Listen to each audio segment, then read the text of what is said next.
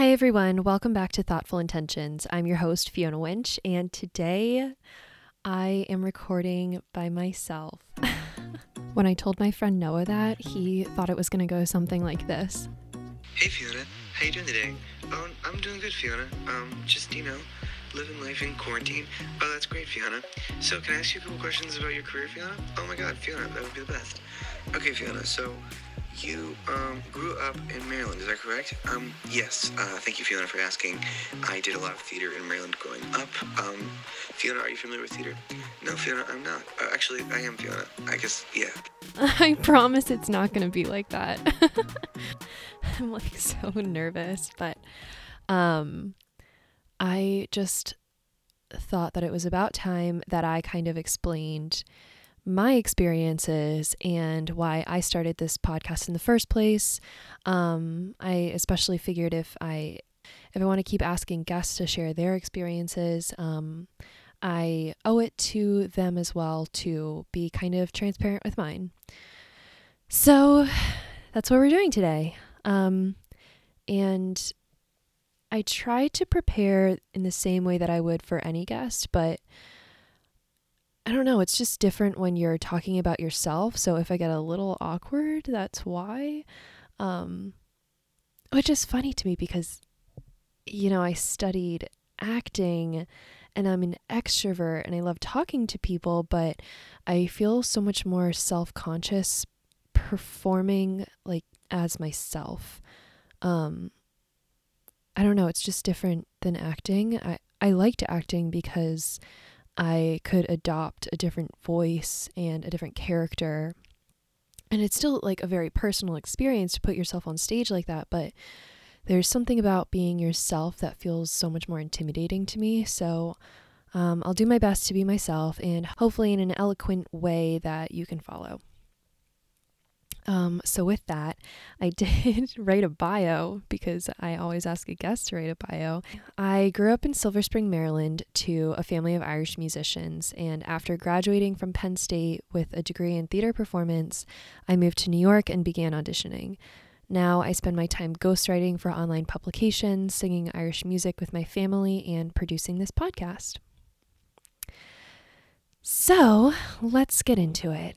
Um, I'm actually recording this episode a year from the day that I moved home from New York, which, you know, I thought would be two weeks and it turned into eight months. Um, so, by that calculation, you can probably tell that I have since moved back to the city, but I'm home again this week doing some St. Patrick's Day gigs with my family.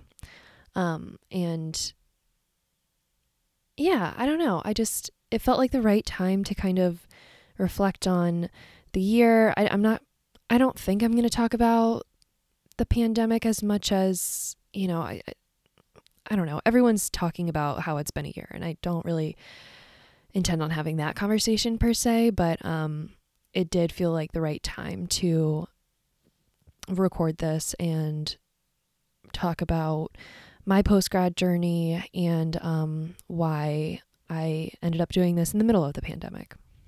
So, Thoughtful Intentions is something that I kind of wanted to do in the past as well, but in a different capacity.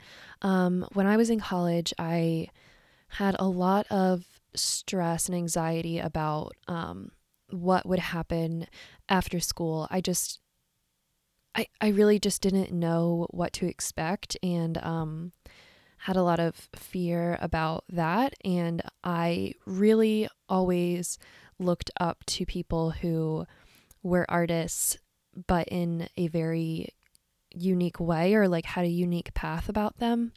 Um, one of my professors from college, especially, I thought was just so cool. And I'm probably going to botch his bio a bit, but from what I remember, he went to law school and became a lawyer and then um, went back to grad school for acting because it was something that he enjoyed doing when he was growing up and wanted to get back into it. Um, and then was doing theater in New York um, and kind of went back and forth between acting and being a lawyer for, oh, and he was in the army. I hope I didn't make that up. I'm pretty sure I didn't. But anyway, like just very different experiences that you wouldn't expect to go together, but they go together because it's him, you know? It it doesn't have to I don't know, it doesn't have to be like one single brand for a person. It's like it's just it's your personhood. It's who you are and what you're interested in and all those things can make sense because it's you. Um and in a similar way, my dad has a lot of those qualities. You know, he have he has such a wide variety of experiences and um, things that you wouldn't normally expect to like add up. Um, but they do because it's him. So, with that being said, in college, I wanted to do a documentary style film, which I kind of still intend on doing, um, called A Tribute to the Artist's Anxiety Every Path is the Right Path um, and just like, you know, interview style of how people have gotten to where they are. So stay tuned in case I actually do that. um, but in the meantime, this has kind of been the way that I get to learn about those things, learn about how people get from point A to point B and all the things that happen in between, because I feel like a lot of our society focuses on the product and the end result, and you don't hear so much about um, how did you do it? You know, what did you do in between? Like what what was the journey to this point?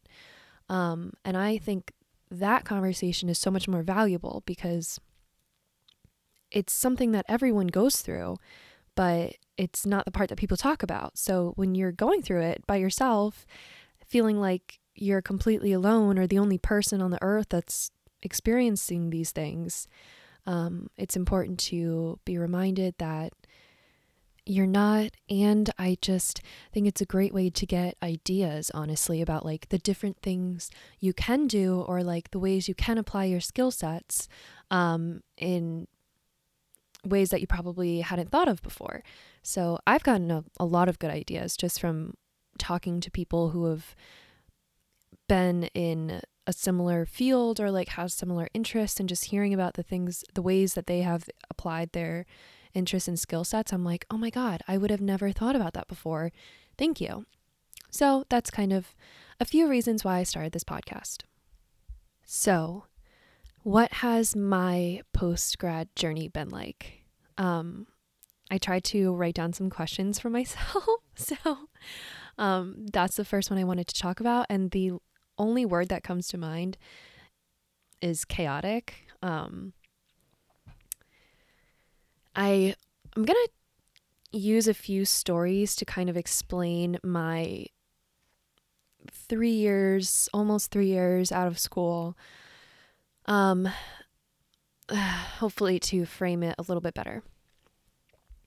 So, I moved to New York September after graduating and literally had no idea what I was doing. Like I loved my program, but um oh my god, I knew nothing about the business side of auditioning and of theater in general, honestly. So when I first moved to New York, I was the only person from my class who went and I distinctly remember getting coffee with um, a girl who was a year above me in school just to ask her like what the heck is an EPA? What's an ECC? what's an open call, you know, all of this like lingo that I was seeing on these audition sites that I just had no idea and was kind of embarrassed that I had no idea. So, um, you know, felt awkward asking anyone else, but she was so nice. She explained everything to me. And then I started giving it a shot. So I'm I'm sure a lot of you listening are theater people, but if you're not, um, an EPA is an equity principal audition. So if you're in the actors union called Actors Equity, you can go to an EPA or ECC, which is an equity chorus call, um, and you have priority to be seen. So, um, I was non equity. I am non equity. And what that means is that if I wanted to audition for most of the Broadway shows or national tours or regional theater, basically anything that pays well or, you know, has benefits, um, not that they not that you would necessarily get the benefit since you're still non-equity. Um, if I wanted to audition for any of that stuff, I had to go to a building in Midtown, wherever you know the audition was, whichever studio. I had to go there at 6 a.m. and write my name on a piece of paper, and then I would go home. Honestly, I would usually roll out of bed, like roll out of bed, throw on some sweatpants, and like take the train downtown, and then um, sign up and then go back home, sleep a little longer, and then I would stalk the blog called Audition Update to see whether or not um, the auditions I signed up for were going to see non equity people.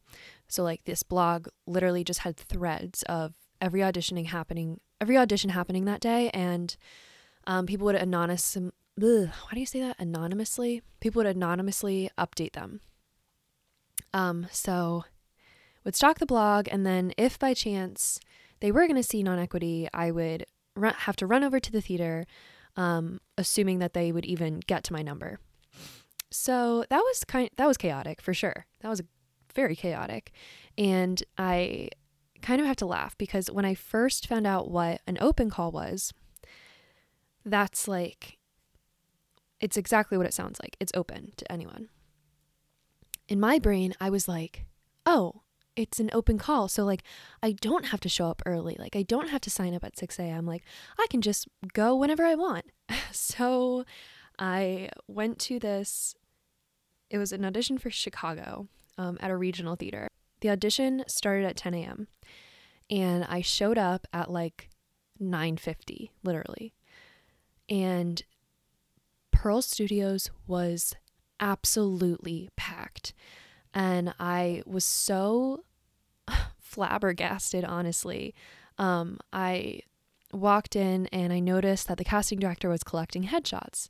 So I had just signed up. I just signed up. I was number 268. And I noticed him collecting headshots. And I literally just handed him my headshot. And then I noticed him put it in a pile and he put a sticky note with the number one on top of it. So I said to him, um, Is that the first group?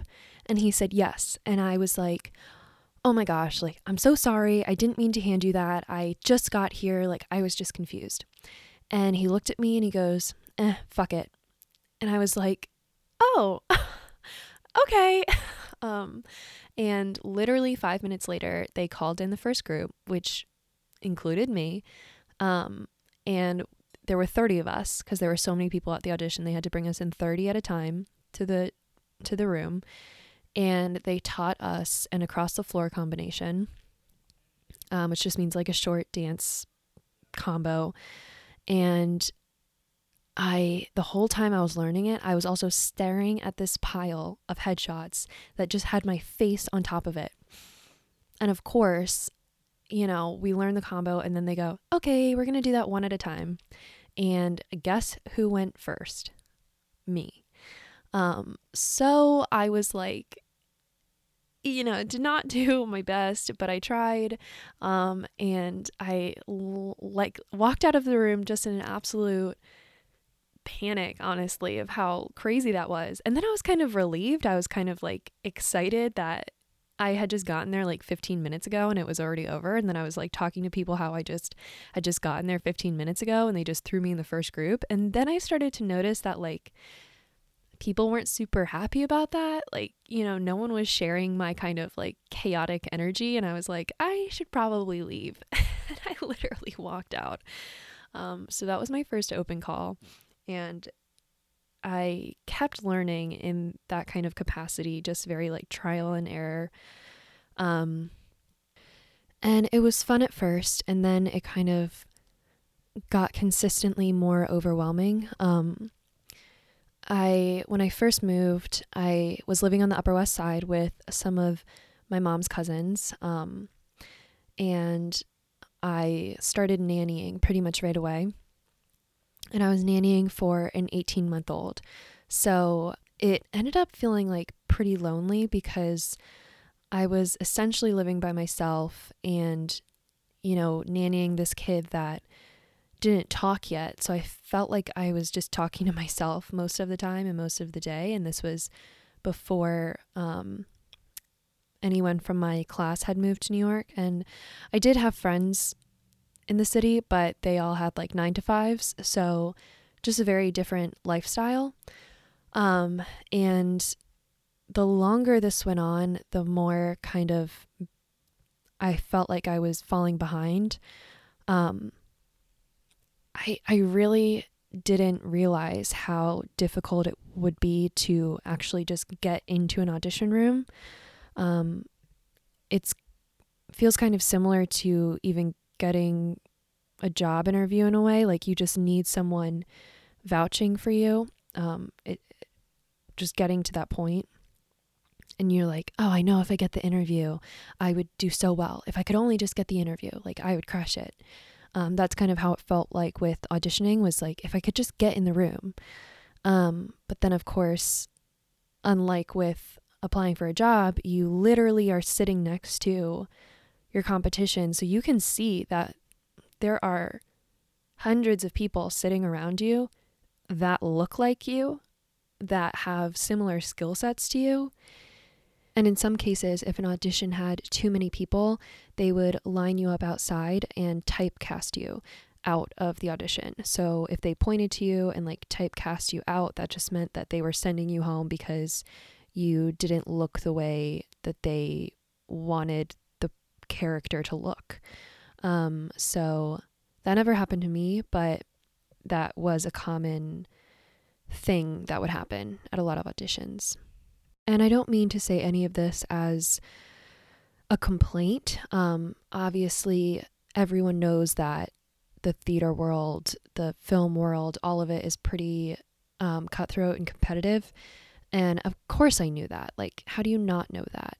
Um, but after spending four years in school studying it, I was just surprised at how little I knew about um, the logistics. So that was kind of just like a learning curve for me. And that's all I mean to do when I explain this is just explain kind of the culture for people that are not in it and to kind of frame my experience pivoting. And if you're wondering the other way to get in an audition room without being equity, um, it's to have an agent basically.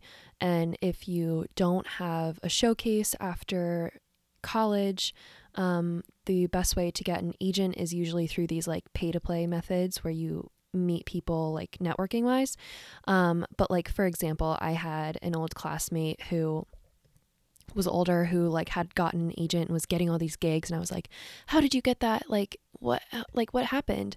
And he was like, "Oh, you know, you should do this thing. It's called New York Connect and it's just like 3 days in a weekend in February. Like check it out. It's great. You get to meet all these um, people and you get a little showcase at the end that they bring agents to."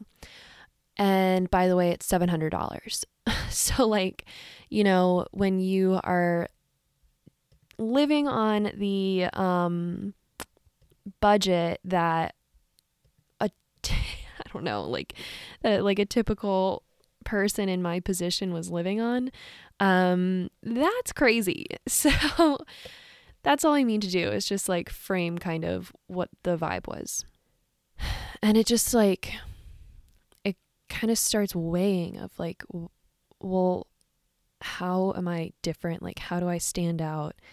Um, what can I bring to the table? And I don't think that's something that I focused so much on in college. Um, I focused a lot on like what characters I could play or what kind of shows I might be auditioning for, but not so much, you know, who am I and what makes me special and what am I bringing to the table? What can I bring to the table?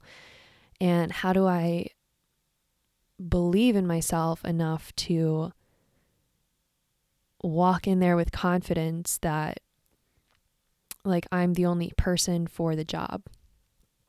And that has taken like I don't know that that could necessarily be taught. Like, that's kind of something I think everyone has to learn on their own, which sucks, honestly. But um, I feel like that's a lot of what I spent this past year doing because by the time the pandemic hit, I was so exhausted. Um, and I won't skip to that quite yet, but yes, I started feeling behind. Um, I needed to leave nannying when I moved. Um, so my next move was to Harlem, where I was subletting uh, at a friend's place. And at that point, I was working as a brand ambassador um, for this company called Mustard Lane, and I was catering. Um, I was also kind of working as a personal assistant to this family friend. Like, I literally would. I decorated her Christmas tree two years in a row, and I would deliver like her Christmas presents to people. Um, and I was babysitting and I started temping um, as an office administrative assistant for different uh, financial companies. I also continued my summer, college summer job waitressing at a country club basically every time I went home. And a few jobs in between. Like I I was at a I was a barista at a coffee shop for literally one day. And the reason that happened is because when I was nannying, I kind of wanted to make the transition, but I and I and I kind of needed a second job, but I didn't know whether or not I'd be able to swing the commute. Like I had to go from this coffee shop was on the Upper East Side and I was going to have to make it to Chelsea in 30 minutes and I just didn't think that was going to be possible. So I told them that when they hired me and they were like, "Let's just try it out for a day and see like if it works." So I did and ironically, the literally only day I worked there um, was the day after the Super Bowl in 2019, and um, the coffee shop was next to a bar. And in the morning, this detective came in and he was like, We need to see your security footage because um, last night, late last night, uh, there was a fight on the sidewalk outside and a man slashed another man's face. And we were like, oh, okay, um, yeah, like, let's look at the security footage. So I'm like leaning over this detective's shoulder, trying to watch the security footage to see if I could see a, a man get his face slashed, which was just so alarming to me. Um, we couldn't see it on the video, but that's the only day I worked there. And it's actually not the first time that I kind of like, I don't know, witnessed crime. I don't know. Like when I was nannying, there was one time I walked out of the apartment building and this man like just absolutely sprinted past me in all black and a ski mask. And then this woman, like shortly after, was like running after him, screaming that he stole her phone. And I was just like, I, I felt like my head spun around. And then another time, I like was walking to the apartment building, and the apartment building was like taped off with caution tape and I'm like pushing this baby in a stroller. I'm like, can I go inside? And the police were like, can you prove that you are supposed to be here? And I was like, I guess, like I have the key fob. Um, and so, and then I overheard them saying that I heard, I overheard them saying that like the victim was five nine and like some kind of knife wounds. I, I think that's all I heard. So they let me in the building and then I went up and then the mom came home and she was like, "Oh, did you see all of that?" And I was like, "Yeah." And she was like, "Oh, I I overheard them saying that like, you know, the suspect was still like at large." And I was like, "What? Like they let me in the building when they didn't know where the dude was?" Like, "Okay, sure. Okay." so I guess those aren't that dramatic, but it kind of felt dramatic at the time. Um, Anyway, so that was like, you know, I guess I was talking about jobs. My jobs have kind of been all over the place, and that's something you are kind of told to expect, I guess, when you graduate is like, you know, they call them survival jobs. And um, I had I knew that in theory, but I didn't really know what I would do with myself or what I would even enjoy in the meantime. And honestly, like I spent so much more time doing these jobs than I ever did auditioning because that's just how hard it was to get into an audition room. Um, so not liking any of these jobs or not feeling like fulfilled by them started to weigh on me a lot. Um, and they're called survival jobs for a reason. Like, it's literally just enough to get by because you're also told that you should keep your days free in case you can audition. And um, while that's like all nice in theory, it doesn't really help when you are paying rent um, in like the most expensive city ever. So it's weird to recount just the facts because when I think about how I felt at the time, um, like it was just kind of dark and stressful and overall just like I just felt really lost and um I didn't even know how to do anything about that really at the time and I picked up some unhealthy habits and was around some toxic people and I just didn't really know how to get ahead of this thing. Just none of it served me um, I was making enough to, you know, stay fed and sheltered, but that was pretty much it.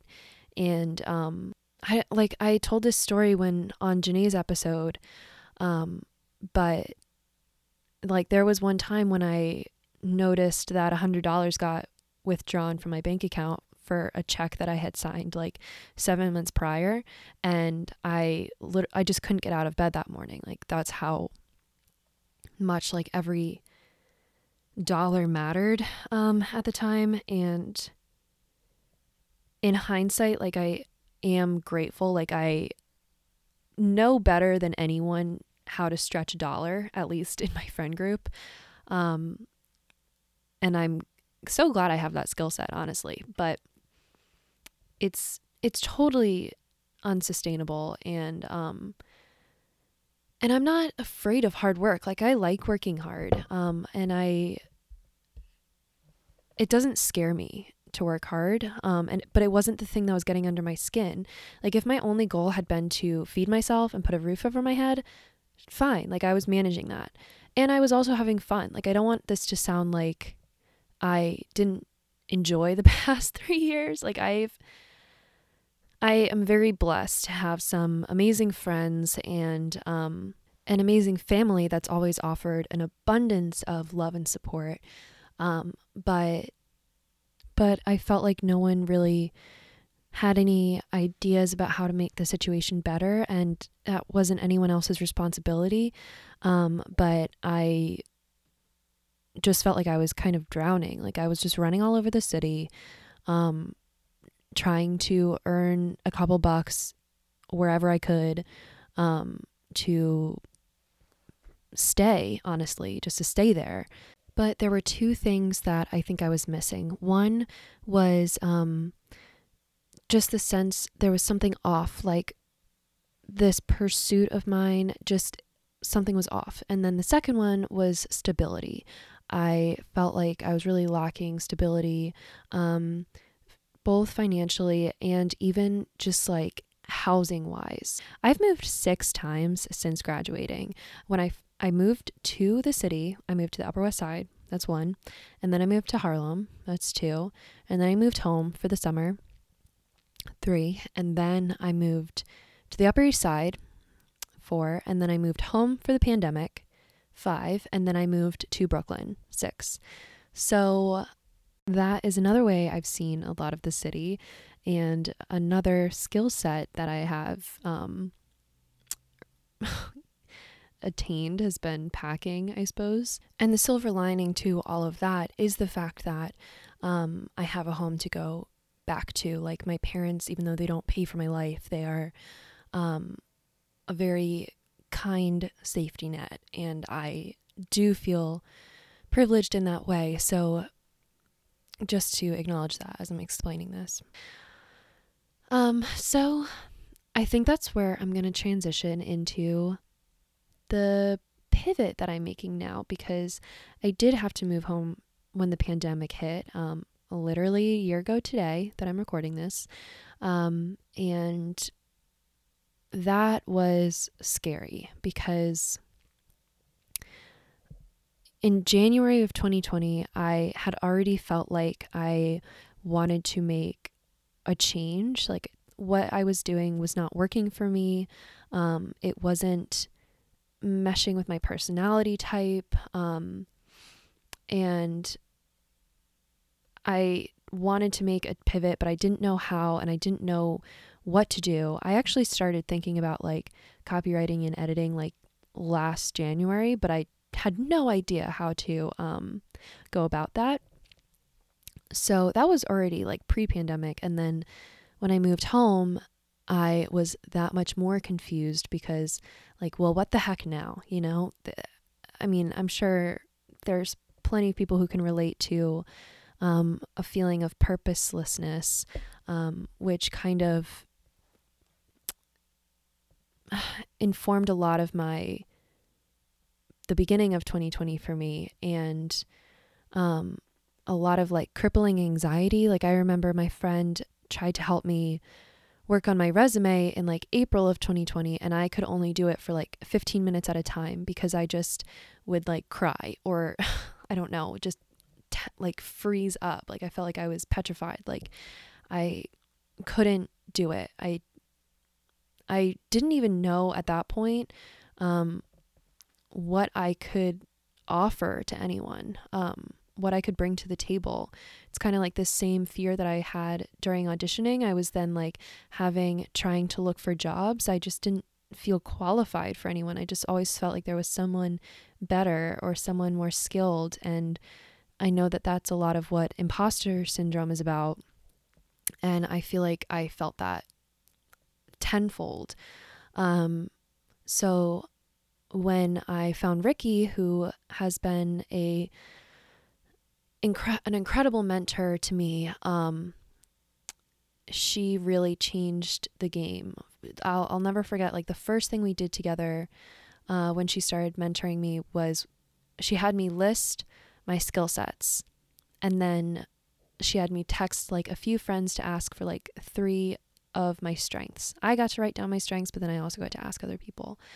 Um, and just that alone kind of recentered for me a bit of self worth. And I know it probably sounds bad that it kind of had to partially come externally, but it was a great place to start. Um, just to be able to reflect on like what are my skills like what what does make me of value i don't know it sounds bad. It, it, it kind of sounds bad to ask like what does make me of, of value to someone else um, because i don't you know you don't really need anyone else's validation until you're applying for a job and you have to explain why you'd be of value to them.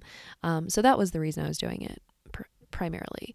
And um, with her help i was also able to finally like kind of put together what my story is at this point. And um, that's when we started getting into conversations about the theater world and acting and whether or not I'd want to return to it. And um, truthfully, I I feel like it's gonna come back into my life at some point. Um, just not right now. Um, I love acting, I still do, and I feel like that will always be true. But it's just not. It's not part of my path at the moment and I am perfectly content with that. Um, but I did think about what I would miss about it. And that's kind of what I talked about in the trailer for this whole podcast. I was going to miss telling other people's stories. I love embodying another person's perspective, another person's experiences, another person's voice. Um, I love justifying the choices that they make and just putting myself in someone else's shoes and trying to do their story justice. Um, so, knowing that, I found other avenues to be a storyteller.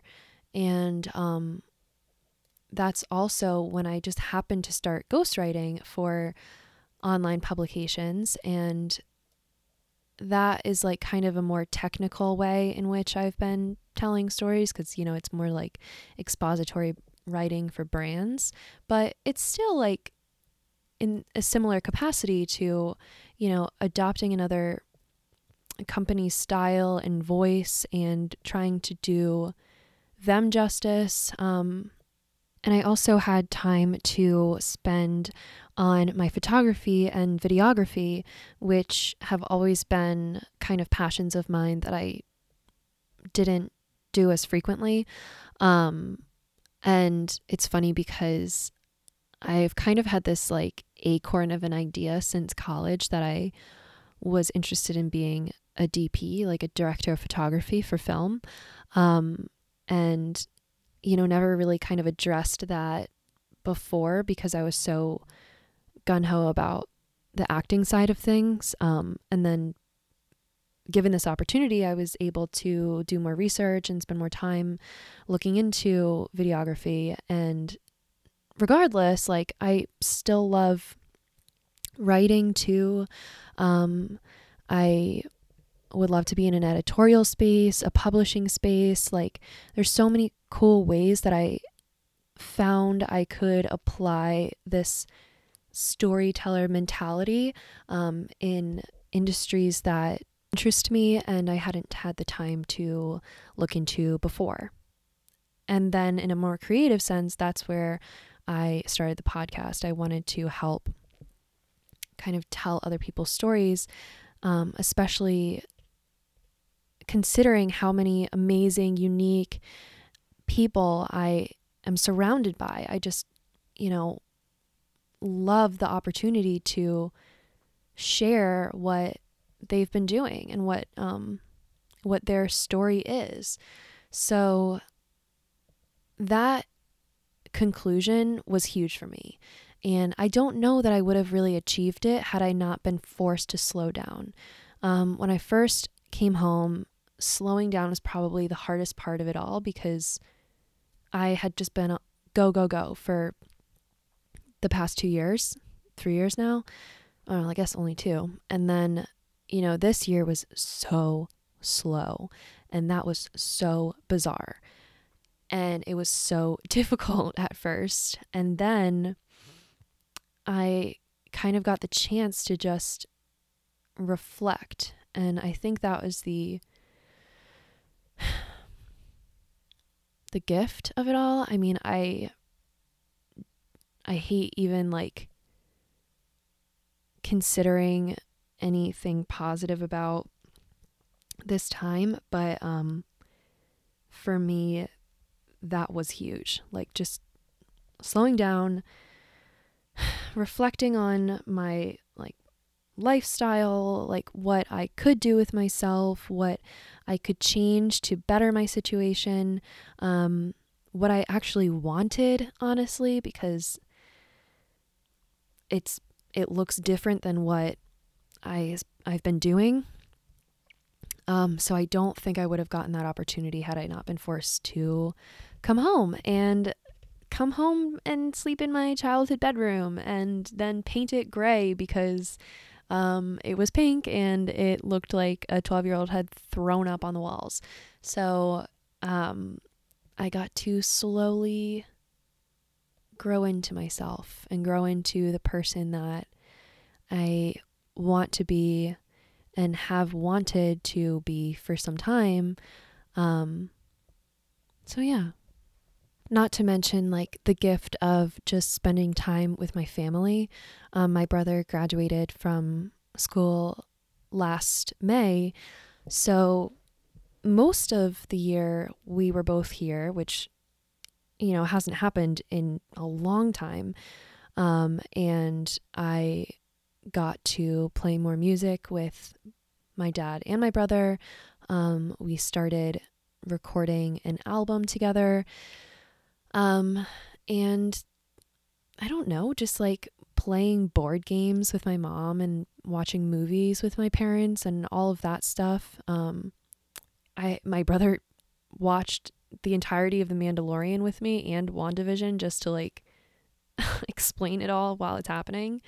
Um, so those are certainly things that I feel grateful for and I guess I don't make it I don't want to make it seem like it's all said and done like pivoting has taken a lot of patience and it's not something that I'm done with because I am still on the job hunt um, and I think that anyone who has looked for a job during this time can attest to how difficult it is and um, how difficult it is to even get a response.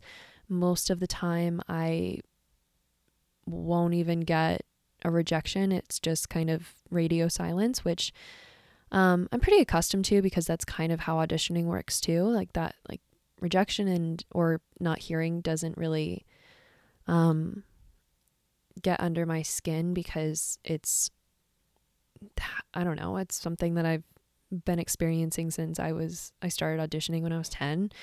Um but it's different when you kind of like you know, want to get off unemployment and um and do I've spent so much time like this year intentionally addressing where I want to be and what I want to do and trying to take it into my own hands as much as possible. Um, so I know that the homework will pay off and I am manifesting it, but also working hard to make sure that it's going to pay off. Um, and I'll probably do another episode by myself at some point just to keep reflecting on this journey and sharing any um, things that happen in between just to provide that kind of transparency that I ask of my guests as well. Oh, God, I've been so honest on this thing, and that is so scary. And I also feel like I'm in having a bit of main character syndrome, even though this is like my podcast. I feel strange about the fact that anyone will actually want to listen to 40 minutes of me talking about my experiences.